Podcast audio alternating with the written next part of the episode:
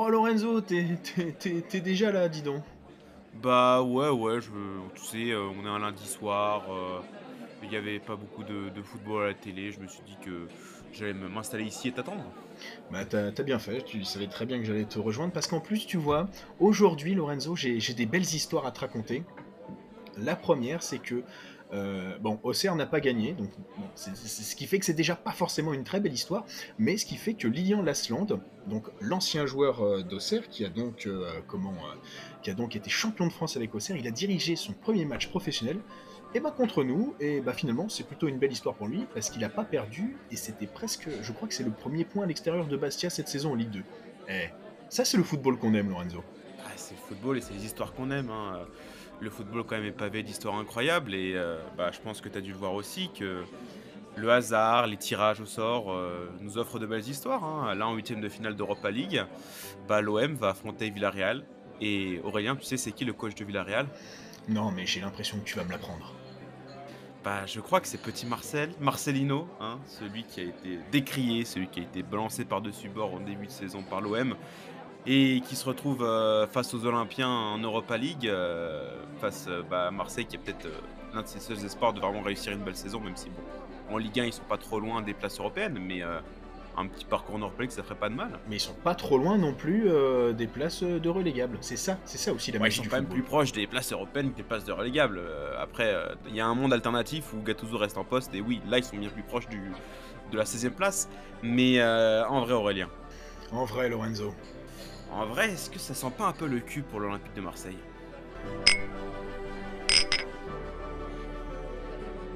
Ah bah cette saison, euh, je pense que c'est la pire saison de l'OM déjà depuis que... Euh, oh merde. Meurs pas, meurs pas. Ah ouais. Oh, oh, mon dieu. Ah, tu vois, je, savais que cette bière allait m'avoir là. Déjà, déjà c'est pas ma pinte de blanche habituelle. Qu'est-ce que t'as foutu déjà là? T'as peut-être avalé le citron qu'il y avait dedans, mec. Ah, ah oui, c'est ça chier des pépins. Euh, donc, euh, c'est vrai que c'est sûrement la, pire, euh, la pire saison de, depuis que Pablo Longoria est, comment, est, président. Et c'est vrai que, à suivre, bah, bah, bah, en tout cas, c'est mieux qu'une saison de Emily in Paris sur Netflix. Hein. Ah ouais, putain, là je suis en train de penser à une saison, enfin une série Emily in Marseille. Voilà, je pense qu'il y a pas mal d'argent à se faire euh, du côté de Netflix. voilà, si vous écoutez, euh, nous écoutez dans ce bar, euh, faites-vous plaisir. Mais oui, parce qu'on a pas mal d'amis phocéens, d'amis marseillais, et les pauvres, ils sont à deux doigts de, se jeter par-dessus bord, de se jeter à travers leurs fenêtres. Dans la canebière. Dans la canebière, et oui, directement, plouf. mais mais oui, c'est vrai que c'est le la, la pire saison depuis, depuis l'OM sous Mitchell. Donc euh, quand même, faut le, faut le faire. C'est quand même une performance assez incroyable. Parce que là, euh, quand même, cette saison, c'est rocambolesque. Hein. Si on revient 5 euh, mois en arrière, le début de saison, avec bon déjà le départ d'Igor Tudor, puis après l'arrivée de Marcelino, et puis bah, deux mois plus tard, 5 matchs, cinq matchs plus tard, bah, Marcelino ça dégage et tu reprends Gattuso. Vraiment, je sais pas si toi tu as compris quelque chose au début de saison parce que moi j'ai du mal à suivre. Bah, déjà, quand tu vois le départ de Tudor qui a été usé par par le contexte marseillais, c'est vrai que bon, tu, sens déjà que les bases sont bien posées pour, euh, pour ce petit côté, euh, bah, comme tu l'as dit, euh, rocambolesque. J'adore, j'adore ce mot. Ensuite, tu as le choix de, Marcelino où j'avais l'impression de revivre l'arrivée de Laurent Blanc au PSG, c'est-à-dire que tu as 36 000 rumeurs, tu avais comment T'avais Galtier, t'avais euh, avais Gaillardo, et finalement, bah, tu te retrouves avec euh, le meilleur ami euh, de, de, soirée du président. Bon, après, le meilleur ami de soirée du président, il avait quand même des, des comment s'appelle il avait quand même des, des, beaux faits d'armes. Hein. Il a emmené deux clubs en demi-finale d'Europa League, si je me trompe pas. Il y en a un qui s'appelle Villarreal, et il y en a un qui s'appelle. Euh, il a un emblème de chauve-souris, là. Il a copié sur Batman. Alors, déjà, c'est Batman qui a copié sur Valence, s'il te plaît. Peut-être essayer de nous faire un procès, c'est con, hein. DC Comics, on vous oublie pas. Mais oui, effectivement, euh, j'étais. Moi-même, quand euh, Marcelino est arrivé à Marseille, je me suis dit. Ah là là, le, tonton Marcelino qui arrive en Ligue 1, il va pouvoir faire, les enfin, faire toute l'étendue de son talent parce qu'à Valence, son passage était quand même formidable où il nous emmène deux fois en Ligue des Champions, il gagne une Copa del Rey, il fait une demi-finale d'Europa League comme tu as dit. Et là, je me dis que bon, il a un environnement parfait. Euh, le président, c'est son meilleur pote. Euh, il va pouvoir faire un mercato à, sa guise, etc. mais c'est vrai que dès le mercato, tu sentais des choses un peu bizarres, des transferts qu'on n'a pas trop trop compris. Et bah, malheureusement, je crois que ce qu'il a vraiment tué, c'est que bon, déjà, c'est vrai que son équipe jouait pas trop bien. Mais bon, si je me rappelle avec Valence aussi, il y a eu des trous d'air où l'équipe jouait pas très bien, mais que avec le temps, les joueurs se sont fait au système, etc., et que ça a bien mieux marché. Euh, mais ce qui l'a tué, je pense, c'est cette euh, défaite face au Panathinaikos en tour préliminaire Ligue des Champions. Ça, je pense, ça a fait très mal pour euh, l'OM qui misait grand, beaucoup, beaucoup sur, sur une qualification Ligue des Champions, notamment financièrement. Oui, bah en plus, on peut revenir sur ce match de Ligue des Champions. Tu vois, je, ne suis pas forcément beaucoup, beaucoup pour, pour l'OM. Hein. C'est vrai qu'en France, il n'y a qu'un club qui me fait vibrer, c'est la JOCR, et ça sera jusqu'à la fin de ma vie. Hein. J'ai supporté 10 ans de Ligue 2, hein, donc je peux supporter encore euh, je résisterai contre, vents et marées. Mais ce match-là, j'ai eu envie de m'énerver contre la télé, tellement les arbitres, t'avais cette impression qu'ils en voulaient contre, euh, contre, l'OM. Je, sais pas ce que t'en, en as pensé, toi, mais entre le but de Vitinha qui est pas qui est pas validé pour une espèce de truc, je sais même plus si c'est hors-jeu passif, actif, euh, si c'était une fenêtre Windows ou un truc comme ça, un fichier caché, ou comment un penalty non sifflé, il n'y a rien, rien qui allait. Enfin, tu, tu, tu la sentais que les mecs jouaient contre l'OM. Bah, en plus, j'étais en Espagne pour ce, pour ce match et j'avais eu la chance que le, match était, était en clair sur RMC sur W9, je me rappelle plus. Mais euh, oui, j'ai eu la chance de voir ce match et c'est vrai que le, ce match retour était hallucinant quand l'arbitrage était quand même euh, fou. On se plaint euh, tous les ans, quasiment toutes les semaines, quand en Ligue 1 l'arbitrage est, honteux, mais euh, bon, c'est vrai que là, sur ce match de, Coupe d'Europe, c'était quand même aussi euh, tout aussi honteux. Et oui, bah là, bon, c'est un grand concours de circonstances, mais après, tu peux pas non plus t'en remettre que sur l'arbitrage. Mais oui, il y a ce match face au Panathinaikos, c'est ce début de saison où, quand même, l'OM, en 5 matchs de Ligue 1, est invaincu. Certes, ça joue pas mal, mais ça fait 2 victoires et 3 matchs nuls. Et puis, bah, t'as les. Je pense qu'on en reparlera, mais tout l'environnement autour du club qui s'est mis. Euh, euh, à vouloir euh, dégager Marcelino, à faire pression sur Paulo Longoria. Et bah, du coup, au bout de 5 matchs de Ligue 1, bah, hop, ton entraîneur sur lequel tu avais basé, bah, après c'est l'OM, hein, je sais pas si tu as basé beaucoup de sur le court terme ou le long terme avec eux, avec ton entraîneur, mais bon, que tu as, que as recruté, bah, ton entraîneur, au bout de deux mois, c'est finito. Et tu repars sur quelque chose qui n'a pas trop marché avec Gattuso. Bah, déjà, c'est vrai que le, comment, tout, ce qui se passe sur le marché des transferts, tu avais des, sacrés paris. quoi. Aubameyang, tout Aubameyang qu'il est, il est là pour remplacer euh, Alexis Sanchez, et Alexis Sanchez, c'est euh, pour l'avoir vu jouer, le mec se, se défonce sur un, sur un terrain. Le gars, il, il, veut mourir, alors que Aubameyang, euh, c'est un bon attaquant, hein, attention, hein. il n'y a pas de, de, ce côté-là, j'ai pas envie de... Enfin, je ne nie pas ses, ses qualités, mais il n'a pas cette faculté de dépouillement que peut avoir, que peut avoir Sanchez. Euh, tu fais partir Matteo Gendouzi qui est en train de s'éclater à la Lazio, euh, pour le remplacer plus ou moins par euh, Kondobia, qui, qui est pareil, qui est un super joueur, qui... bah tu vois, là je vais, encore parler de Pogba, tu vois, je pense qu'il est quasiment au niveau de Pogba. Ça, ça, me fait, ça me fait triste de le dire, ça, ça me rend tout chose. Le Kondogbia 2018 à Valence sous Marcelino, c'était quand même une des meilleures saisons pour un milieu de terrain que j'ai jamais vu de ma vie, je tiens à le dire. Et bon, on le surnommait El Pulpo. Bah, comme Paul.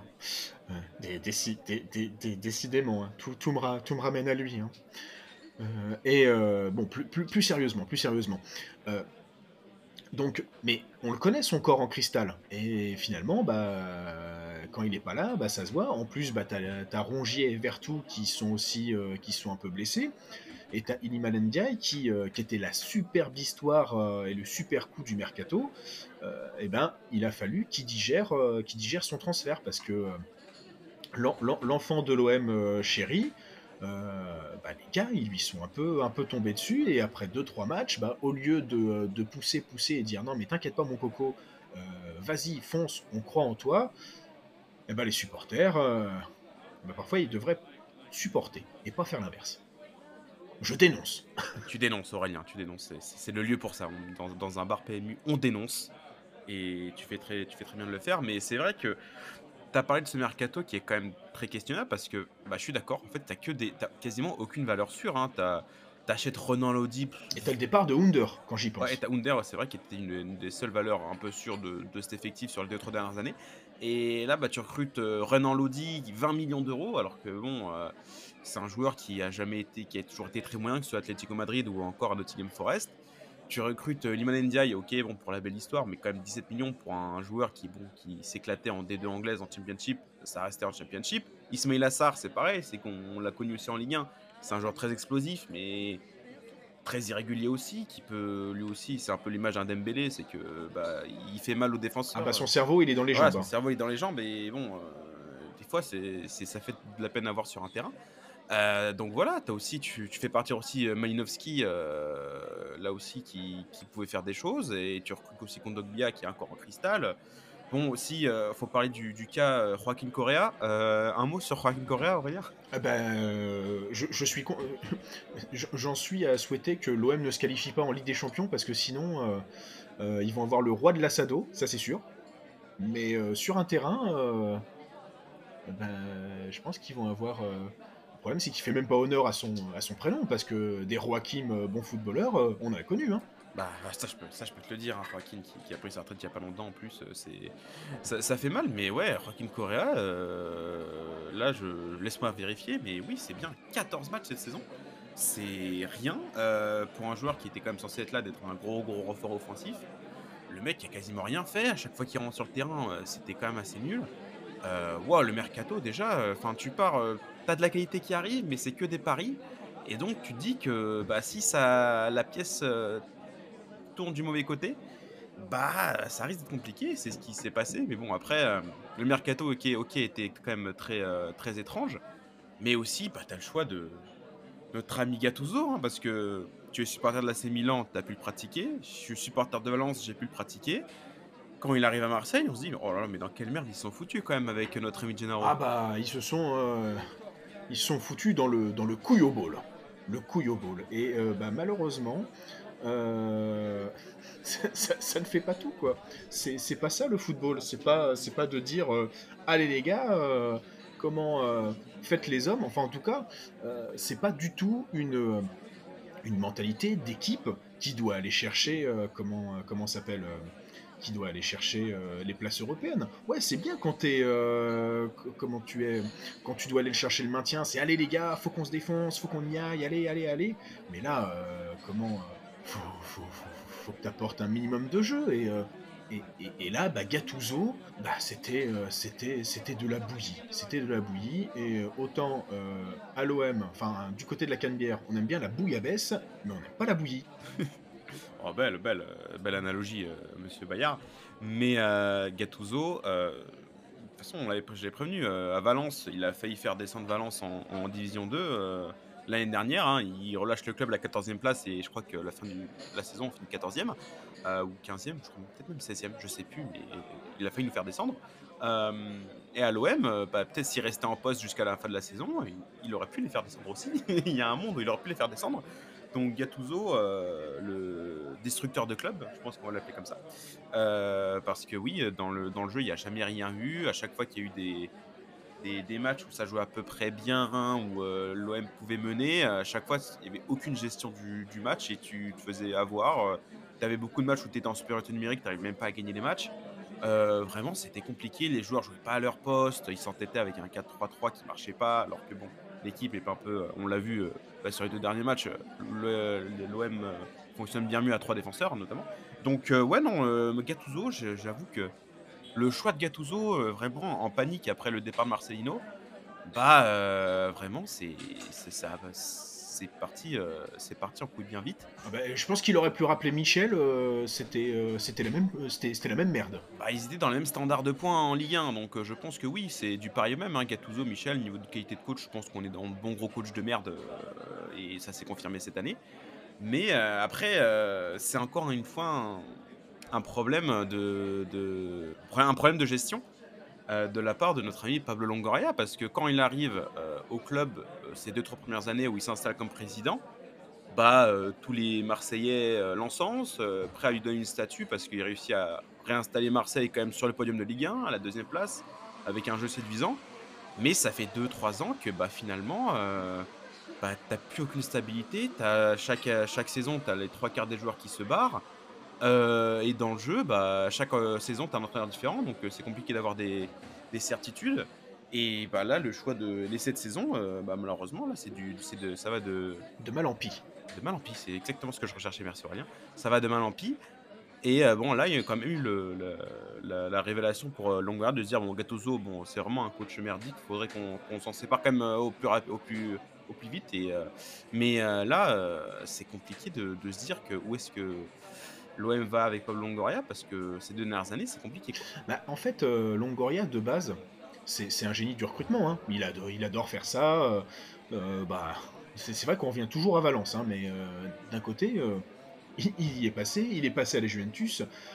c'est un gars super passionné et qui a dû prendre les, les rênes comment, de la présidence parce que c'était soit ça, soit comment il s'appelait déjà le binocle à lunettes Jacques-Henri Hérault euh, je pense que lui aussi finissait dans la canne-bière avec euh, des chaussettes, euh, des, chaussures en béton. Donc, donc il a pris ça. Et, maintenant, quand tu vois les cernes qu'il a, je, pense qu'en fait, il, veut toujours un peu tout faire. Et, tu l'as remarqué d'ailleurs, enfin, on l'a remarqué qu'en plus, je ne sais pas si c'est si dû au fait qu'il qu délègue pas ou qu'il délègue peu, mais il a perdu David Friot et Mathieu Louis-Jean, qui étaient quand même comment, bah, pas mal sur sur la cellule de recrutement et directeur, euh, directeur sportif. Et euh, bah maintenant, en fait, ces gars-là, ils sont partis à Lyon. Et quand tu vois comment euh, Lyon se, redresse avec le mercato hivernal, bah, tu sens que, c'est, que, ces gens-là, bah, ils, ont, ils, ont, ils ont du talent. Et, c'est peut-être ça. Donc, Longoria, peut-être son kiff, c'est surtout, c'est surtout le recrutement. Mais quand tu es président, bah, comme dirait l'autre, euh, bah, tu présides. Bah, ce qui est paradoxal, c'est que son kiff, c'est peut-être le recrutement, mais sur ces deux dernières saisons, euh, le recrutement de l'OM, euh, bah quand même, il y a des, y a quand même de sacrées bananes. je pense à une banane portugaise qui est arrivée pour 32 millions à l'OM et qui a fait un an du coup, parce qu'il est arrivé au mercato d'hiver l'année dernière, si je dis pas de bêtises. Et il a fait un an et bah à la fin de cette année, bah, c'est devenu euh, le clown de le clown de la cité phocéenne. Euh, tout le monde s'est foutu de sa gueule pour euh, sa maladresse devant les cages. et c'est un peu dommage quand même d'acheter 32 millions à clown en provenance du Portugal, n'est-ce pas? Oui, parce que moi je fais le clown, mais pas pour 32 millions, mais pour 32 000 euros. Donc comment C'est pas mal déjà. C'est pas mal, oui, parce que ça, ça me ferait une bonne année de salaire. Ah, décidément, cette bière, elle a du mal à passer hein, aujourd'hui. Hein. Je, crois que je vais aller peut-être faire des examens médicaux quand même, hein. parce que l'alcool, euh, ça, ça, finalement, ça. Ouais, je me avec la, je avec la vieillesse, ça, ça marche pas trop. Non, c'est ça. Euh, et c'est dommage pour, pour Vitinia, parce que moi j'aimais bien, j'aimais bien son style. Alors son style, certes, n'était pas, euh, c'était pas l'homme qui, qui était le, enfin qui était capable un peu de marquer des buts compliqués et de rater des buts simples. Je pense à son dernier raté. Euh, je ne sais plus contre qui c'était d'ailleurs. C'était pas contre Brest ou quelque chose comme ça euh, C'était en janvier, donc euh, ça commence à faire un mois. Je t'avoue que ma mémoire commence à faire défaut au bout d'un mois. Hein. Bon, bah en tout cas voilà. Mais j'aimais bien son. Au moins il se, il se battait, mais c'est vrai que, en fait, c'est vrai que oui, on en revient. le contexte marseillais, qui est quand même un, un contexte de gros club, même quand les résultats sont pas là, c'est quand même un contexte de gros club. Et les supporters, ils sont hyper intransigeant. Et dès qu'ils tombent dans le nez, euh, bah, à moins de s'appeler euh, André-Pierre Gignac ou, euh, ou, Dimitri Payet, c'est presque, c'est, presque fichu pour toi. Tu, tu, sais que ta carrière, elle est, tu, tu, dois partir. Si, si dans le nez, tu dois partir parce que sinon, bah, ils vont te cambrioler. c'est vrai que la menace de cambriolage, je pense qu'au niveau pression, ça, ça une bonne petite euh, à l'arrière de la nuque. Quand tu rates devant les cages, tu dis putain, quand je vais rentrer chez moi, ça se trouve, il n'y aura plus rien. je pense que ça doit faire mal. Mais euh, bah oui, c'est Vitinha, quand même, ça faisait vraiment de la peine à voir parce que bah, tu sens qu'il a quand même des qualités ce joueur et que bah, en fait, c'est un attaquant qui, on a l'impression qu'il marche énormément à la confiance. Et une fois que cette confiance est perdue et qu'il la retrouve plus, bah, malheureusement, euh, c'est très très terrible et ça fait mal à, mal à voir. Mais bon, maintenant, du côté du Genoa, peut-être qu'il va se relancer un petit peu, on sait pas. Euh, mais non, Vitinha, 32 millions pour un joueur qui a énormément déçu. C'est la recrue la plus chère de l'histoire de l'OM, si je dis pas de bêtises. Et quand tu vois le résultat, bah bon, ça c'est quand même un mettre quand même ça, a compté pour Pablo Longoria. Et tu as aussi d'autres recrues qui ont rien fait. Je pense, je sais pas moi, des Luis Suarez qui est arrivé pour, pour 8 millions, pour 10 millions, je crois, et qui n'a rien fait du tout. Euh, je pense, je sais pas moi, tu as plein de joueurs. Tu as Jean Nona qui vient d'arriver, là, qui a pas fait des bons débuts. Euh, euh, tu as plein de recrues qui sont. Non, et comme m'a dit Simon à un moment, actuellement, c'est plus Jean Onanar qu'autre chose. Belle, merci Simon. te salue de là où tu es au bar. Mais c'est vraiment au niveau des recrues, pour un président qui est quand même axé sur le recrutement, qui s'est fait un nom là-dedans, bah, les mercato, il les a quand même gérés très très bizarrement et bah, l'effectif euh, par moment est très très bancal. Bah, J'ai l'impression, tu vois, euh, quand il y a eu la période Covid, oui. tu vois cette euh, personne qui est allée faire ses courses? Oui. bah, c'est un peu ça. Qu'est-ce que vous avez choisi? Oh, je sais pas, j'ai pris n'importe quoi et on verra bien. Euh, et, et, dans, dans, ce que prend Longoria, bah, il y a du on verra bien. Et il y a eu du, du on verra bien. Euh, finalement, il a pris des choux de Bruxelles et, euh, et c'est dégueulasse. Donc finalement, il les a pas mangés. Il a dû les jeter. Est-ce que Joaquin Correa est le, le chou de Bruxelles? C'est même c'est le topinambour de, de Marseille redevenons un peu sérieux. Et, et sinon, bah, tu as eu des choses exceptionnelles. bon, on va arrêter avec les comparaisons fruitières et, et comment euh, et, de repas, parce que c'est peut-être parce qu'on peut-être le salon de l'agriculture qui est en train de me euh, comment de, de, m'influencer. Mais avec tout ça, c'est vrai que tu as un peu 50% de réussite et 50% de raté et quelques cas un petit peu, euh, comment dire, neutres. Bah, et, tu vois, même si Luis Suarez n'a rien fait, je crois qu'il a été racheté aussi, aussi cher qu'il avait été bah, vendu aussi cher qu'il avait été acheté. Euh, et idem pour euh, l'ami Reldan Lodi. Donc, euh, le but de Pablo Longoria, déjà, c'était de réduire la dette de l'OM, qui était de plus de 100 millions d'euros un peu avant son, arrivée. Maintenant, elle est à environ 30 millions d'euros. bon, moi j'aimerais bien qu'on m'autorise un découvert de 30 millions d'euros, mais tu sens déjà quand tu réduis ta dette de, de, bah, de, deux bons tiers, ouais, de deux bons tiers, bah, c'est bien. Maintenant, il y avait quand même une continuité dans les résultats sportifs, euh, qu'on a de plus en plus de mal à voir. Enfin, c'est la première saison. Donc maintenant, est-ce qu'on s'inquiète? Est-ce que euh, on, euh, on, balaye tout d'un revers de main et on dit ciao Pablo? Moi, je suis pas pour. Oui, oui, bah, on n'est pas pour. heureusement que nous, on a cette question-là plutôt parce qu'apparemment, Pablo s'est pas trop posé de questions pour Marcelino. Enfin bref, euh, mais, euh, mais euh, bah, le problème c'est qu'au niveau de gestion, Pablo, comme a fait de belles choses, tu as dit il a réduit la dette, etc. Mais sur la question sportive, les deux dernières années, c'était très limite et vraiment au niveau de la gestion, au niveau de la stabilité, c'était très pas mal de questions qui se posaient. Mais l'OM a fini deuxième et troisième de Ligue 1 sur deux saisons consécutives et ça, c'est, je pense que du coup, tu peux pas trop reprocher au niveau sportif à, Pablo, Longoria. Mais cette saison, euh, là, tu es quand même passé pas loin de la catastrophe parce que bah, ces décisions, euh, ces choix de mercato, choix d'entraîneur euh, qui, ont qui posent question et où on peut avoir des doutes, bah, ça s'est répercuté vraiment cette année où, bah, comme tu l'as dit, avec toutes les recrues, bah, tu as une chance sur deux que ça passe parce que c'est que des paris et avec des paris, bah, tu as une certitude. Euh, donc bon, là c'est en train de payer parce que tu as notamment Iman Ndiaye qui en, commence à être un, peu meilleur bizarrement quand il joue à son poste parce que je sais pas Gennaro apparemment il regarde pas le football de la même manière que nous.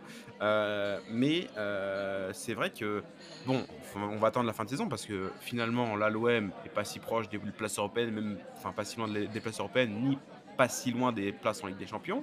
En Europa League, il joue Villarreal qui n'est pas non plus dans une situation incroyable, euh, qui affronte Marseille. Donc je pense que les joueurs vont être deux fois plus, euh, deux fois plus euh, engagés et motivés que, pour un match classique. Donc finalement, c'est vrai qu'on a peut-être été un peu dur avec l'OM, mais quand même, la période entre octobre et février, bah, avec Gattuso, c'est le pire OM qu'on ait vu depuis extrêmement longtemps. Et ça, c'était quand même très alarmant. Après, la fin de saison, il peut quand même se passer de belles choses. Bah, comme tu as dit, entre novembre et février, bah, tu as surtout entre décembre et février, euh, avant euh, euh, la victoire contre le Shakhtar Donetsk, tu n'avais eu aucune victoire contre une équipe professionnelle. La seule victoire, c'était en Coupe de France et c'était contre Thionville-Lusitanos. Et, il me semble qu'ils se sont même fait un petit peu peur. Donc, sinon, les Ukrainiens, en plus, les Ukrainiens, dans le premier quart d'heure, sur le match retour, les Marseillais, euh, je pense qu'ils ont, ils ont vu toute leur vie défiler quand, Klaus a, concédé le penalty. Donc, oui, ça tient. Maintenant, avec Jean-Louis Gasset, qu'est-ce qui va se passer pour comment pour quelqu'un qui, a été euh, soufflé par 60 euh, 000 euh, spectateurs dans un stade en Côte d'Ivoire et qui se retrouve dans un stade avec 60 000 spectateurs à Marseille? C'est quand même quelque chose de compliqué. Là, forcément, il a deux victoires de suite.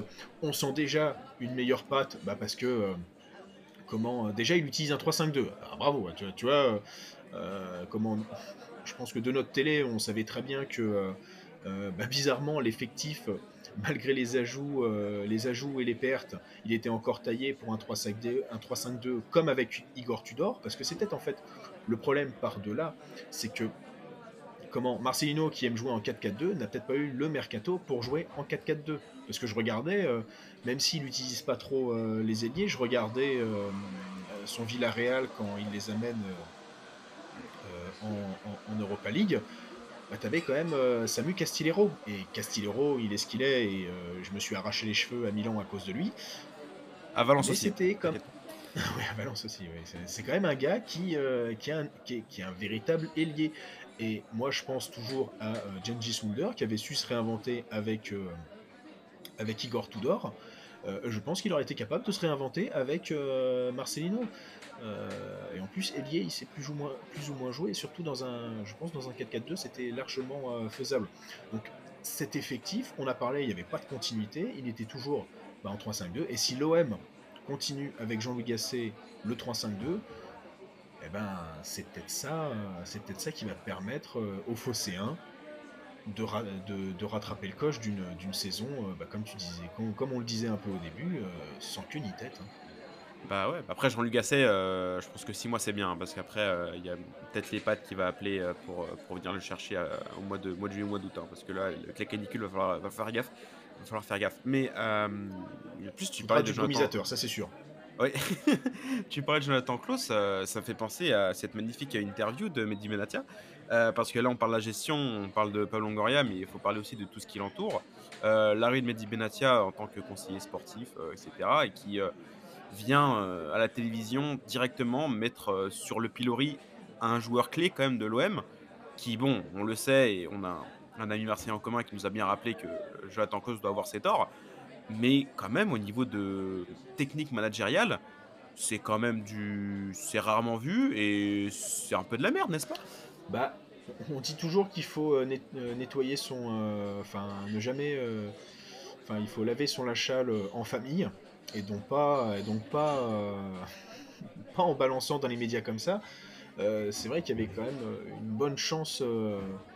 Il y, a une bonne chance de flinguer le moral de Jonathan Klaus, même si, en effet, hein, c'est un ami dont on ne citera pas, il a peut-être ses torts, mais en attendant, l'un des, des, premiers torts, c'est que, oui, peut-être que le gars se réserve, mais il a déjà vu la Coupe du Monde 2022 lui passer sous le nez, et là, euh, s'il se blesse, il se dit qu'il aura peut-être. C'est sa, dernière chance d'avoir euh, une. Comment s'appelle euh, De disputer une compétition internationale. Déjà que je pense que lui, ne serait-ce que d'avoir porté le maillot des Bleus, c'était c'était quasiment inconcevable si, si, tu le prends bah, il y a 3-4 ans en arrière, quand il jouait encore à Bielefeld, et où en plus Bielefeld était, était en D2, D2 allemande. Et là, il est à deux doigts de toucher son rêve. Oui, oui, peut-être qu'il a eu un sas de, décompression, comme n'importe quel joueur. Peut-être qu'il a simulé un peu plus, euh, enfin forcé un peu plus euh, euh, quelques blessures pour éviter de les aggraver. Peut-être des retards à, l'entraînement. Ça, ça, certes, c'est inconcevable. Mais en effet, ce qu'a fait Benatia, je trouve pas ça non plus euh, très sport parce que Benatia, quand il était joueur, si euh, admettons un euh, Max Allegri lui aurait dit ça, mais il serait monté dans les tours et il aurait fait comment on est à, tu vois, on est à une semaine après, Klaus n'a toujours pas fait de déclaration dans la presse pour dire Benatia, vous êtes un salaud, monsieur. Bah, alors que Benatia, je pense qu'il aurait été capable euh, de le faire euh, dans n'importe quel club dans lequel il est passé, c'est-à-dire aussi bien l'AS Roma que euh, la Juventus que, le Bayern Munich. Bah, c'est surtout que, enfin, on l'a dit, mais avec toute la, pression qui est autour de ce club, avec l'importance des groupes de supporters et tout ce qui se passe autour, et on a vu au début de saison qu'ils ont une importance et un poids énorme qui est quand même un peu plus euh, qui est souvent problématique. Euh, et là, tu donnes en pâture un joueur aux supporters pour dire bah, c'est lui le coupable de, cette euh, saison de merde. C'est à cause de joueurs comme ça qui ont pas de, on dire pas de couilles comme dirait Gattuso et qui, font du mal au club. Et du coup, bah, ça va être le coupable désigné pour pour tout ce qui se passe de, de mal du côté de l'Olympique de Marseille. Et ça, c'est quand même très problématique. Donc oui, ça, ça pose des questions. Après, euh, bon, euh, je pense que Jonathan Klaus, de toute façon, euh, cet été, il va partir et que, bah, on l'espère pour lui, parce que à droite, en équipe de France, c'est peut-être la meilleure, le la meilleure option qu'on ait. Donc, donc voilà.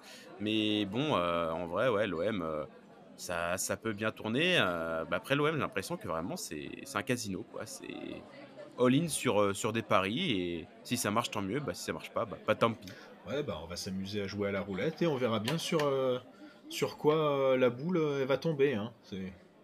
Mais euh, faut, jamais oublier une chose, hein. c'est toujours la maison qui gagne. Hein.